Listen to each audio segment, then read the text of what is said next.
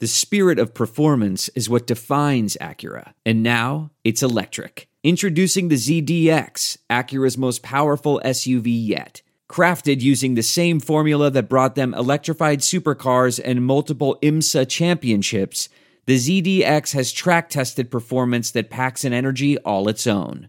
Unlock the energy and order yours at Acura.com.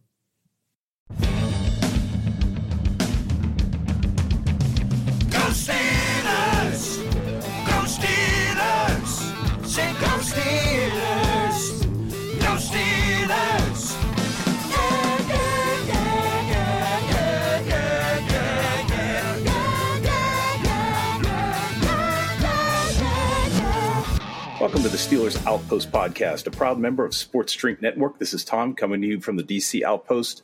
Nick joins me from the Houston Outpost, and we're back. We have, uh, I think, consistency now. Two weeks in a row, we're back into the saddle, and we anticipate going through the season. Today, we are going to preview the San Francisco 49ers game. They'll be coming into town next Sunday, September 10th at 1 p.m. to Acrisure. Acrisure. I, I think it is Heinz Field at Acrisure Stadium now, so I don't know how sacrilegious it is for us to just keep calling it Acrisure or to just keep calling it Heinz because it is Acrisure. And I did hear TJ Watt the other day on Pat McAfee have to double back from Heinz to Acrisure, and, and McAfee, a Pittsburgh native, uh, laughed about that as well. But I guess we will call it Acrisure, and that is where the 49ers are coming. And so here's the point of this podcast today Nick Bosa, the defensive MVP, the TJ Watt over in San Francisco, has still not signed a deal and has thus not reported to camp. And this is the best news we can have as Steelers fans. And just to temper that for a second, I do believe Nick Bosa has never played in training camp and still is basically the best defensive player in the league every single year. So this doesn't do anything, but for our psyche as fans, it does quite a bit. Hey, if there is a chance that he misses the first game, the funny thing is that would be massive for the Steelers. You just can't deny what losing a player like that does. But still, even if they lose the defensive MVP in San Francisco, they're still arguably the most talented team in the NFL, even without that guy. Um, so I just, what an awesome week one game for the Steelmen. The only thing that we're missing is having this be a night game, and weirdly, it's at twelve o'clock. Uh, or well, for me, it's twelve o'clock. For uh, East Coast, it's a one o'clock game, but it's in Pittsburgh. Bosa hasn't played for a while.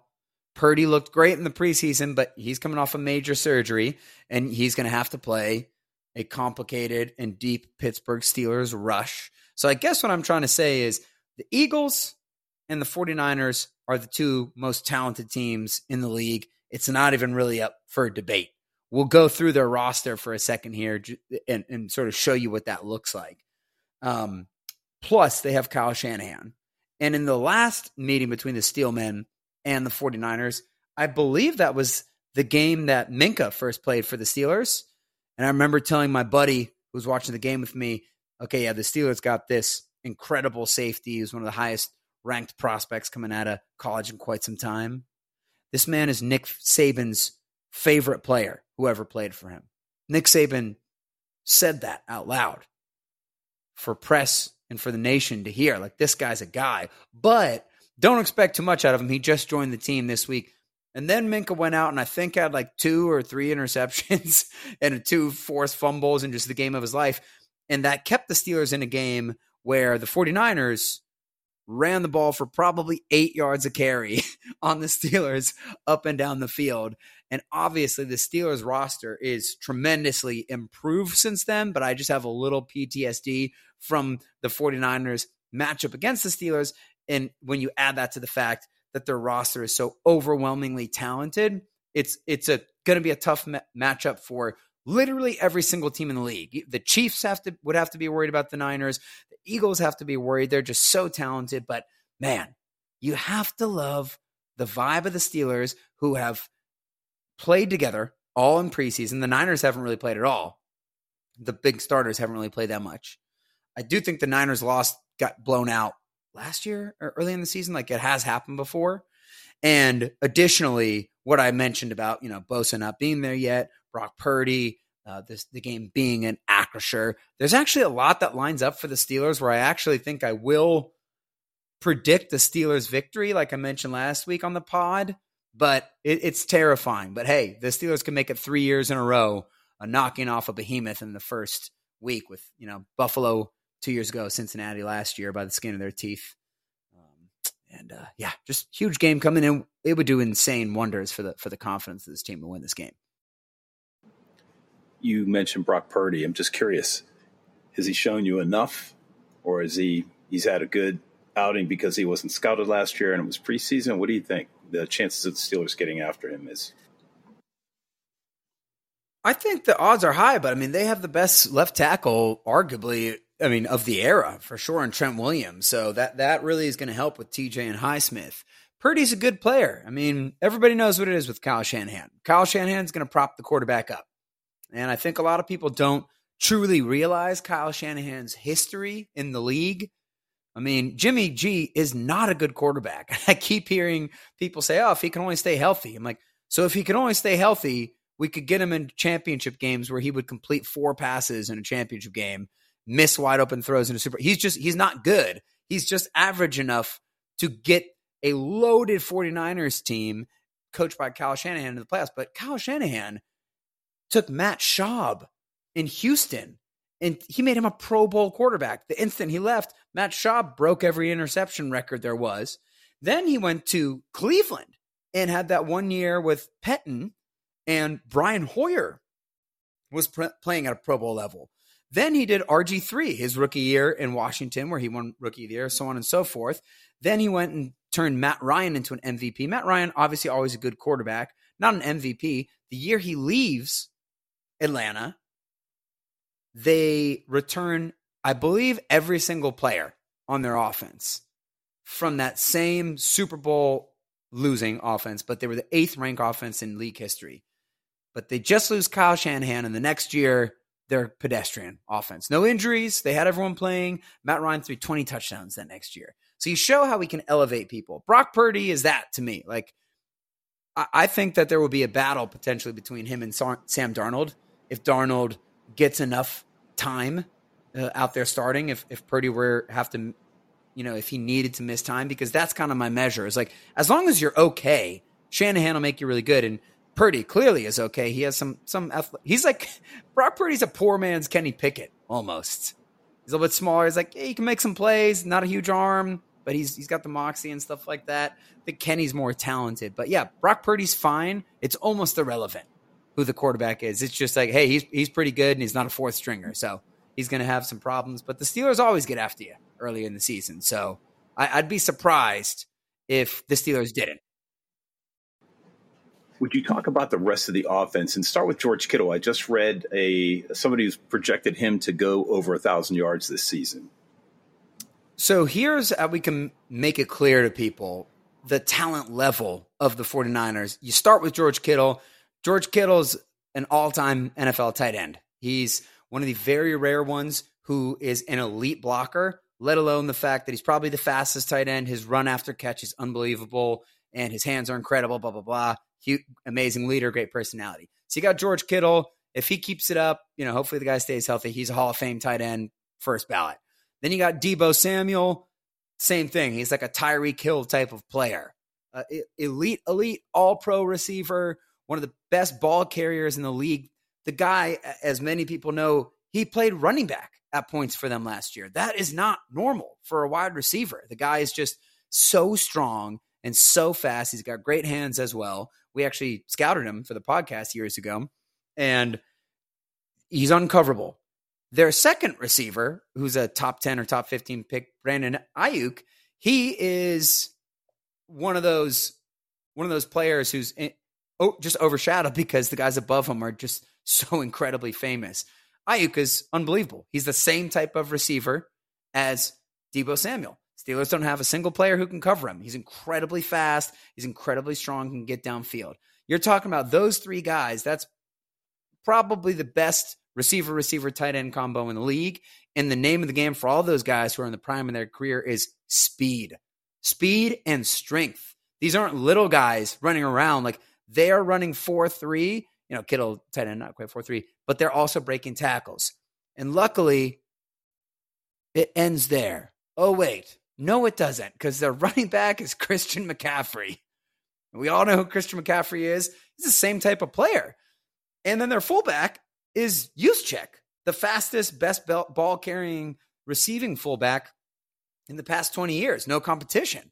And so these guys are interchangeable almost. If you notice, like I mentioned, these receivers are almost like running backs, even the tight end is. And then we know Christian McCaffrey as a running back is almost like a receiver. He's a legitimate slot threat.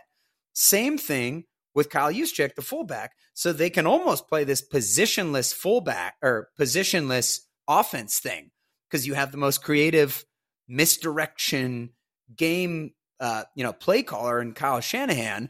And yeah, there's just too much speed. There, it's not just the Steelers who don't have enough to match up with those guys. No team has enough to match up with those guys, especially with the coordinator.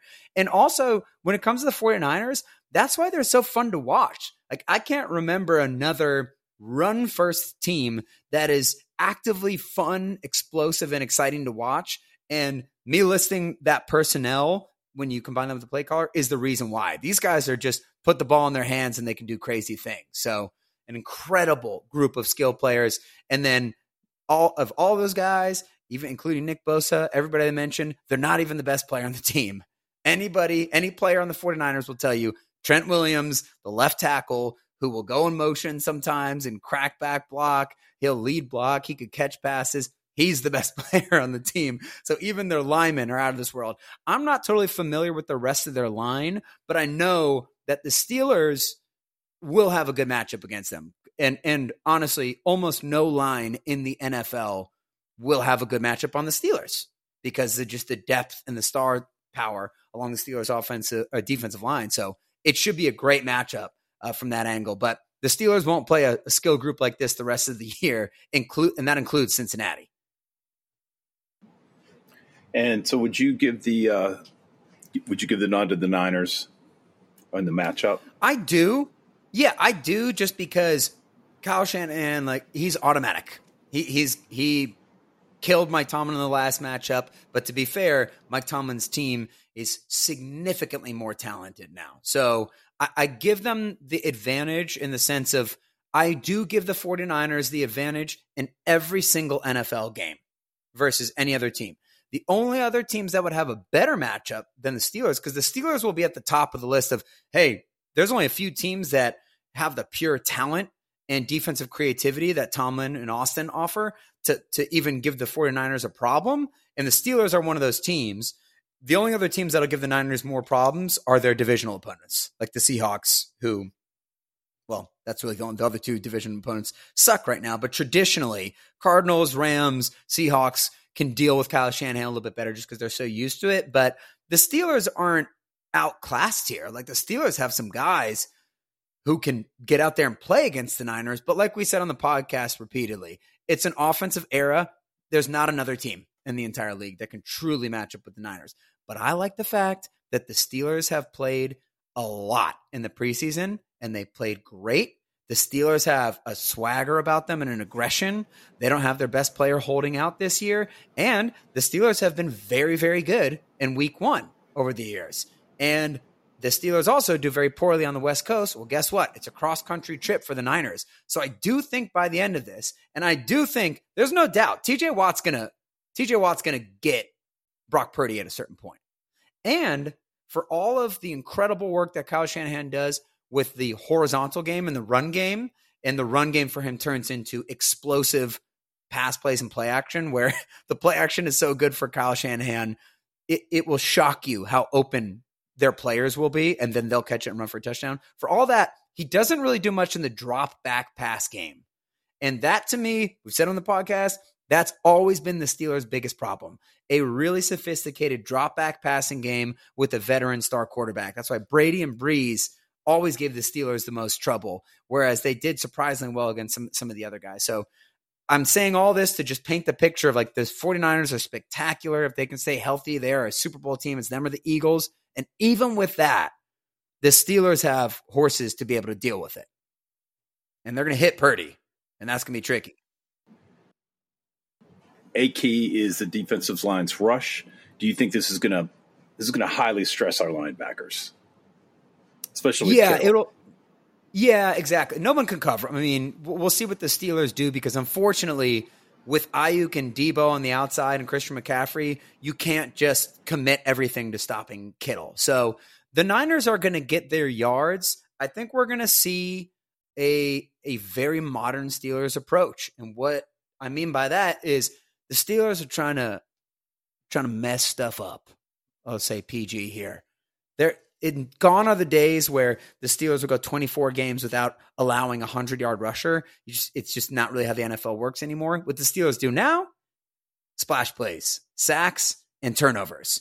I think they were a little down in interceptions last year, but you know, TJ will be back this year. So the Niners are going to get their yards. But with Kyle Shanahan not having an awesome drop back pass game, and I do like Brock Purdy, I think he's really solid quarterback. Of course, I, I think if you put him on any other team in the NFL, the odds of him succeeding are not high. But I think that if you put him on Kyle Shanahan's team, he could be awesome. Or if you maybe Sean McVay, he could be really good with something like that. But um, with all that in mind, guys haven't played that much, and he's going to play the best pass rush in the NFL. So even though the Niners are going to get their yards, if the Steelers can create enough splash plays and they win the turnover battle, then that's where I think the game will be won. And I know that's cliche. Everyone always says you win the turnover battle, but I, I don't think so. I think it's a little bit more of a specific insight because you're going to watch the Steelers give up yardage. Like you said, the linebackers are going to be stressed with Kittle. They're not just going to be stressed with Kittle. Like they got, it's a horizontally running team with the 49ers. The Steelers linebackers are so much better than they've been the past years, but there's only a few guys in the league who can really run side to side with Deebo and Christian McCaffrey. So the Niners are going to get yards, but it could get ruined with the TJ Watt strip sack or a Minkah Fitzpatrick interception. And I think that we we stand as it's going to happen. The Steelers are going to get a turnover or two in this game, and they got to scare Brock Purdy. They got to scare him. Just cough on his elbow. Give give him COVID to the elbow. I don't know.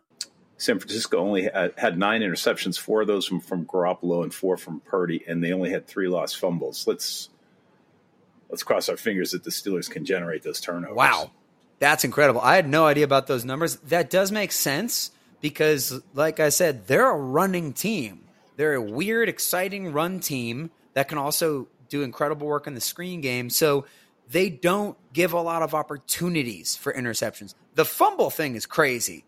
That's lucky. They're you're not going to go two years in a row with that number. But um, Well, they had they, they, just don't give you many opportunities. fumbles. Yeah, I figured. Yeah, yeah, that's a fumble luck is a big part of everybody's season. Uh, it's an odd shaped ball. You don't know how it bounces. That's not really an effort or a talent thing. It, that is luck. And that's where a lot of this NFL season is going to get decided. With the AFC being more competitive than any division ever, any conference has been in 20, 30, 40 years, right? And that's what I've been talking about in terms of with with P. Butch. We've been talking about it. Who's going to come out of the AFC? There's no way to figure it out, and I really do think that it's just going to come down to injury luck, who's injured at what time, and then referee luck and fumble luck is part of that. So, um, yeah, it's going to be tough to get turnovers from the Niners, but I just think that the Steelers defense. I know we got some safety, corner, and linebacker, you know, holes here and there. Nothing horrible. I think the Steelers defense is going to create some havoc this year. And I think they've been very good at that overall in the past four years. Very consistent in taking the ball away, even though there might be a dip here or there. So there is no doubt the Steelers are going to have to score their own points, assuming um, Nick Bosa is not in the game. They're still a formidable defense. Yeah. Even if he's not in the game, they just signed this. Um, I wouldn't even say on the rise. The star defensive tackle named Javon Hargrave. So that guy's pretty good. They still got Arik Armstead.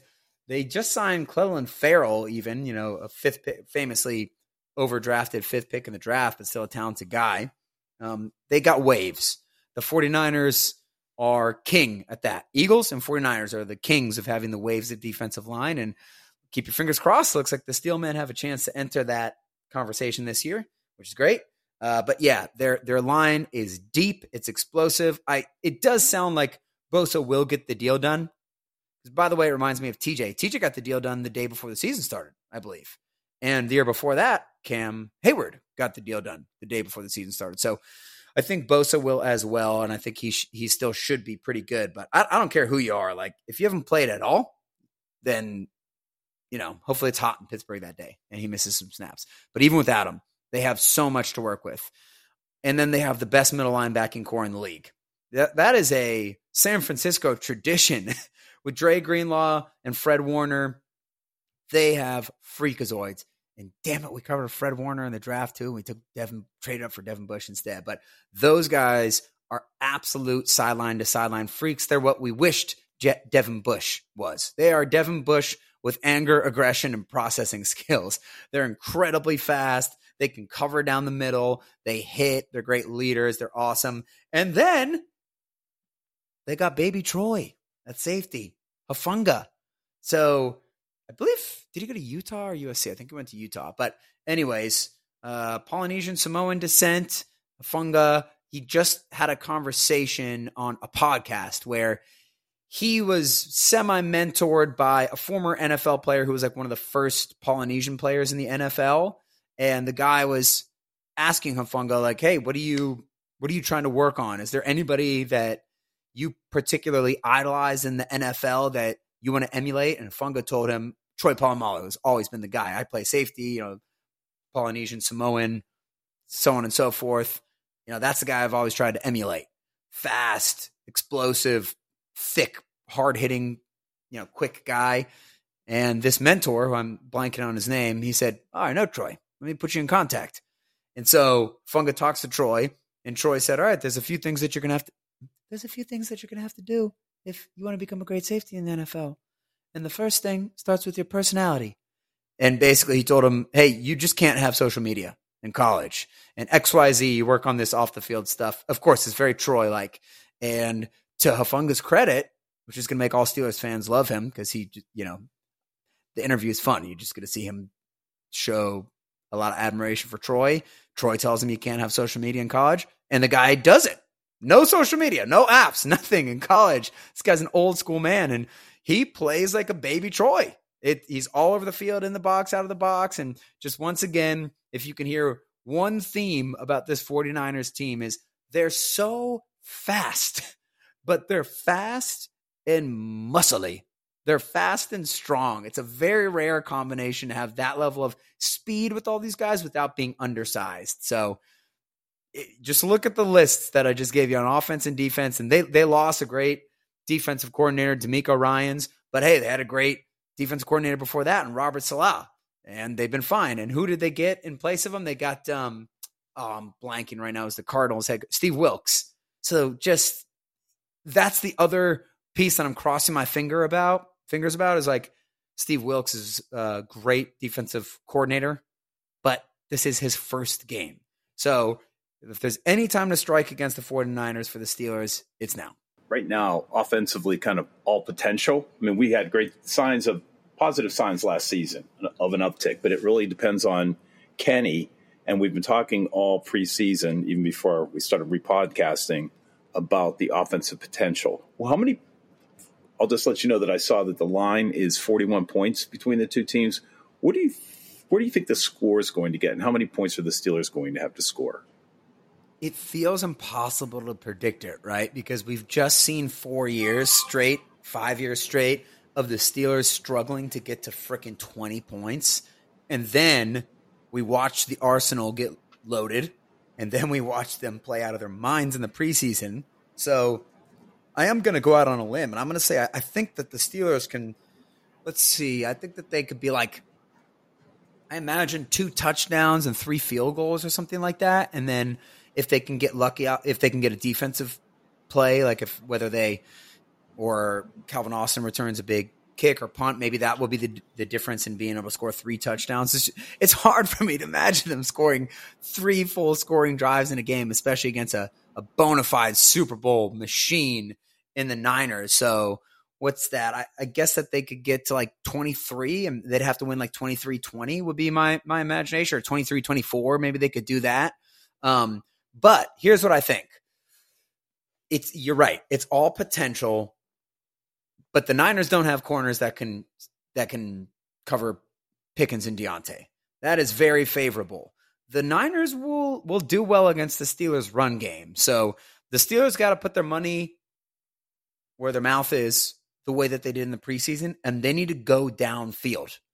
And I don't think that the Steelers drop back passing game can hold up against the 49ers the way that the 49ers could hold up against the Steelers by virtue of them having a, an all-star tackle who could, you know, handle uh, TJ or Highsmith or whatever it may be. But um, you know that, that's why that Nick, the Nick Bosa injury or not injury, excuse me, the holdout is such a massive part of all this. But um, I don't know how the Steelers are going to get it downfield, but they can't just do the run, run, pass. Or let me let me rephrase that: screen pass. Okay, second eleven, we're going to hand it up the middle, and then we're going to drop back when the 49ers with all their speed and talent know that the Steelers are going to pass. Like that's going to be t- tr- tricky. They have to game plan some shots early because if the Steelers do that, they they should really like that matchup.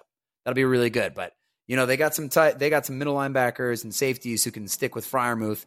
They don't have outside corners who can stick with Diontae and Pickens. So that's very desirable to exploit that. Do you think that the given what you talked about, their their linebackers it takes away jet sweep or anything like that? Yeah, I think that the 49ers are particularly well suited to to play sideline to sideline. Their offense is the same as their defense. It's just crazy speed. It's very difficult to try to play them horizontally with little trick 'em and dick 'em stuff like Calvin Austin, you know, scram like running around the edge, and even Kenny Pickett could have some little trouble, you know, if he wants to scramble and bail out to the sidelines. Like he can get that, you can get that in, in any game, but at a certain point, they got linebackers and edge rushers who can catch him. So he's going to need to be good the way he was in the preseason about sort of scrambling in the pocket and then being aggressive and throwing it downfield. The Steelers need to complete some intermediate or deep passes in the first quarter. Like you need to get it early so that you can open up the rest of the field for some of the other stuff because otherwise it, I, it's not like the the Niners will actually absolutely shut the Steelers down. I think the talent level in Pittsburgh is getting to the point where hey, if they really wanted to commit to just pounding the ball in there like a bunch of idiots, it, it wouldn't be that successful, but I think that eventually they would be able to start moving the ball. You just don't want it to be too little, too late.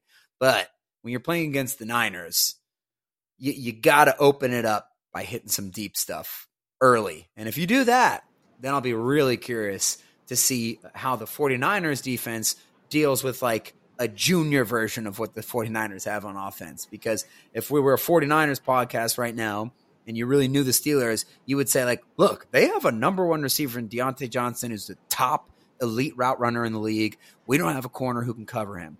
Obviously, everybody knows about this George Pickens guy. We don't have a corner who's going to be able to come down with the ball against him either. They got two running backs, one super powerful guy, yada, yada, yada. They got two tight ends. So if you're in San Francisco, you'd be given sort of a similar uh, report. The only difference is, you know, in Pittsburgh, these guys aren't 4 3. These games are going to come down to the stakes, interceptions, fumbles, penalties, i.e., officiating. The other thing, oddly, that I read about the uh, the Niners, it could be special teams. You know, they have a rookie kicker who's who's been a little shaky in preseason, and now he has a quadriceps injury. That's huge. And if you remember last year, the Bengals game was decided by special teams. McPherson missed one or two kicks. The last one, you know, being that incredibly incredible block kick, blocked kick that Minkah had in, in uh, overtime or right at the end of the fourth quarter or whatever it was. But you're right. That's a huge piece of the game. And can Calvin Austin break one? He's been breaking them left and right in preseason. So that is where it will be decided. And like I said, that's sometimes cliche football analysis, but it's not in this sense. Like, think of the Killer Bee years. There are not many games where we were like, oh, it's going to be decided on special teams. It was like, it's going to be decided if Ben throws for 400. Or like, we know this team can't stop Le'Veon if you just run the same play 10 times in a row like they did against the Dolphins in the wild card playoff game. This is more like, hey, you are playing a just otherworldly talented team on both sides of the ball. But you have a lot of talent yourself. Special teams can make a huge difference. I don't see the Steelers being ready week one to just march up and down the field the way that they did in the preseason. And if I'm wrong about that, I will be the happiest person on the earth. I'm not even saying that as like a negative against the Steelers. I just the 49ers are a spectacular team. So those margins are uh, where a lot of the bones will be made. And rookie kicker being on the road, or well, you know, struggling kicker, that's a, that's a big plus for the Steelers. So good point to bring up there.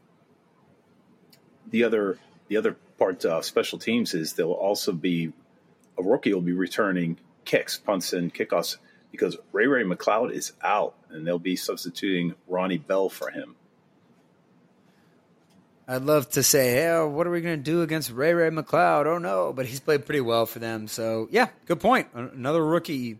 Steelers have a definitive edge in the special teams department, and I'll just be really curious to see some of these rookies and young players. I don't know if Herbig's playing special teams for the Steelers. I would assume he is, but I'd be really curious to see what the Steelers coverage units can do this year because it feels like with how deep the Steelers are, they could have some elite coverage units as well. So yeah, good point. You bringing that up. Like look, the the 49ers offense is better and more talented, but the the Steelers defense that they're playing against, it's very good. It, it's it definitely stands a puncher's chance. Same thing goes for the other side of the ball. Okay, the 49ers defense is ridiculous. Yeah, but the Steelers, they've got a lot of things for the 49ers to worry about as well. So you might give the 49er you, you give the 49ers the edge on both of those departments, and then you give them in a third department in terms of having continuity like the 49ers have had this team for years. They're going to hit the ground running. This feels like a new team for the Steelers. Great. But you look at that third phase of the game, special teams, pretty definitively, the Steelers have the advantage on both sides of special teams. So that's huge. Yeah, so let's hope the Steelers can keep it close. And as for my part, let me just uh, talk about my commitment to the Steelers this year. We're putting our money where our mouth is. I am choosing the Steelers to win the AFC North. And I'm choosing the Steelers number one and Ravens number two. And if I win both of those bets, we're done. We can retire, shut down the podcast, and go to Bermuda. Well, they're idiots for giving us those odds because I think the Steelmen has have as good a uh, chance as anyone of winning the North. So the line on the number of wins this season is eight and a half. Yeah, that's probably appropriate. I think you'd be surprised if you look at the over unders for a lot of teams. It's the best AFC or NFC. It's the best conference probably in the history of football.